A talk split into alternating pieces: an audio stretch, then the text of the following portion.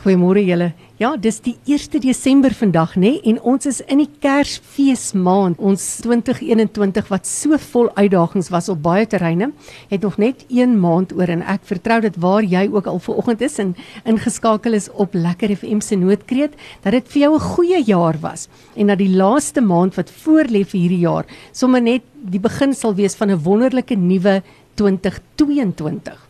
Ek gesels ver oggend op Noordkreet met Grant Matthews. Goeiemôre Grant en baie welkom by Noordkreet. Hallo Annelies, baie dankie vir die uitnodiging en ek hoop alles is baie goed en gesond met julle.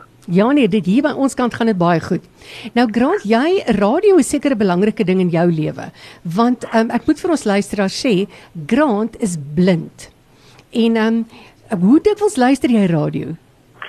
Ehm um, eerlikwaar sonder my radio is ek heeltemal verlore gewees het. Want ek is nou net oor die 3 jaar blind en ja, er, die radio was van heel in die begin af die sentrale punt van my lewe. nou ja, daar weet ons Lekker FM is 'n belangrike deel van jou lewe. Ek hoop jy skakel daarom so nou en dan op Lekker FM ook in, né?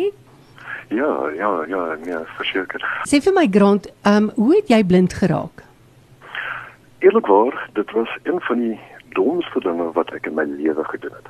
Ek was besig om 'n gordyn op te hang, maar ek was te lui om 'n leer te gaan. Toe vat ek 'n plastiese tuinstoel en ek het op my ding gestaan en toe ek agteroor leun om die hakkie in te sit het een poot afgebreek. Toe val ek agtertoe en en hierdie was 'n badkamer en die agterkant van my kop teen die muur, teen die hoek van die muur gestaan. En dit het my optiese sinne weer beskadig. Sjoe, ek kan amper nie glo wat jy my sê nie. Op 'n plastiese stoel gestaan waarvan die poot gebreek het. Wat is die kans dat so iets kan gebeur en hier het dit jou blind gelaat? Hoe lank is jy nou blind? Ek is nou ek hierdie ongeluk het op die 3 April 2018 gebeur. So ons praat van so 3 ja. Okay. Ja. Sê vir my, jy weet daar's 'n groot verskil en miskien moet ons dit net gou-gou dit sê vir ons luisteraars. Daar's 'n baie groot verskil tussen iemand wat blind gebore is en iemand wat later in sy lewe blind geword het. So wat is van jou struikelblokke as 'n persoon wat later in jou lewe blind geword het? Eerlikwaar, die grootste struikelblok wat ek raak geloop het, is myself. Want toe ek besef het dat ek is blind, ek het heel in begin gedink, ag nee, wat het die lewe teen my? En wat gaan ek nou doen? Hoe gaan ek lewe? Hoe gaan ek aangaan?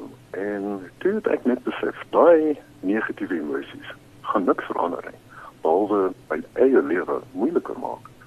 En so ek het net ek het net besef ek glo nie die lewe en God sal iets in ons plek sit om ons seer te maak om ons werklik te beskadig. Daar kom ons iets te leer.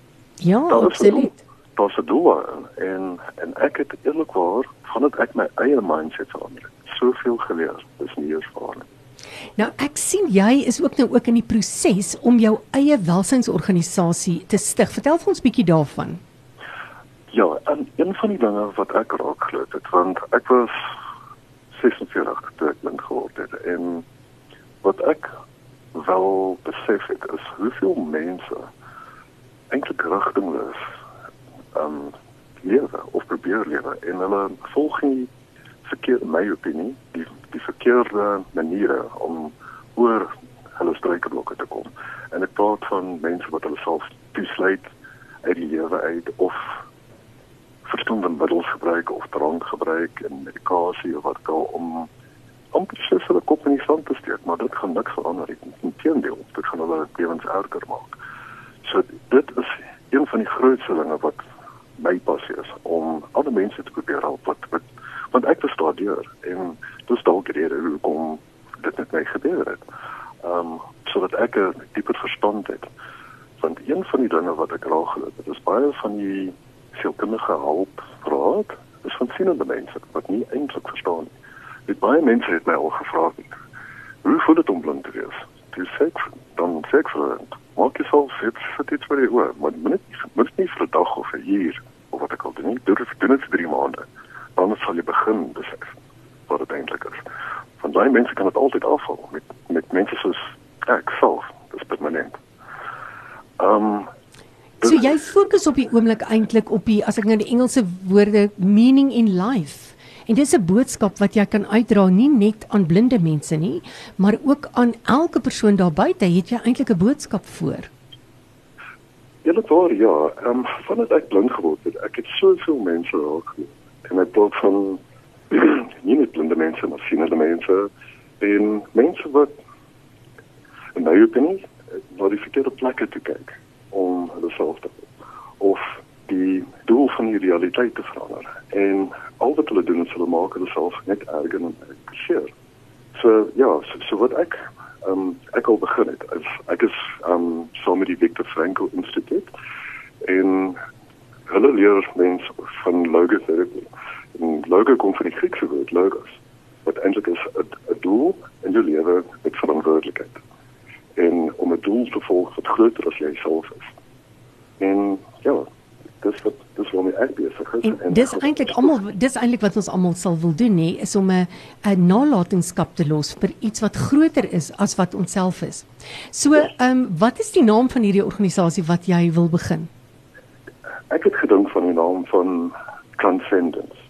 En in die sin van transcend, dis die Engelse woord van om bo te styg bo jou situasie. Ja. Want dit is net dis net as jy persoonlik groei of leer dat jy so persoonlik sal groei en jouself uit die uit die donkerte van jou van jou eie lewe Ja, en dit gaan natuurlik baie verder as net om gesig gestrem te wees. Jy weet, die lewe gooi ons soms op 'n grondpad. Miskien is een van julle wat vanoggend na my luister, dalk eers op 'n grondpad een of ander seer het oor jou lewe gekom, 'n uh, siekte, dood, finansiële uitdagings, moeilikheid by die werk, wat dit ook al is.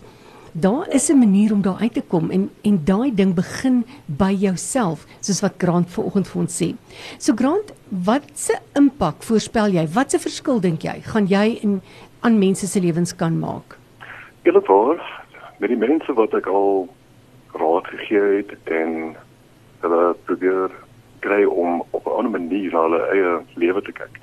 Almal van hulle het teruggekom na my en gesê dit is amper asof hulle verlore was. Hulle het nou rus in hulle siel. Dit is amper asof 'n gewig van hulle skouers af is.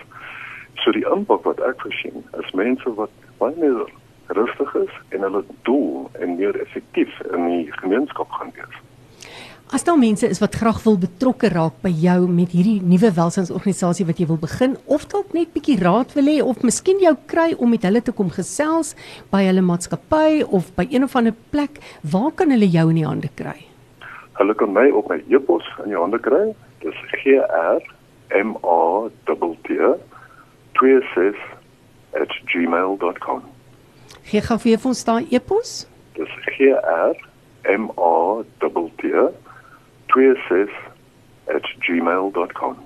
Of jy kan natuurlik vir Grant skakel by 078 153 4486. Dis 078 153 4486. Grant baie dankie en dankie dat jy ten spyte van jou persoonlike uitdagings nog steeds uitreik om mense wat soortgelyke en ander uitdagings het te help in die lewe. Mag jy ryklik geseënd word daarvoor en mag jy 'n heerlike baie besondere Desember Kersfees maand vier um hierdie jaar.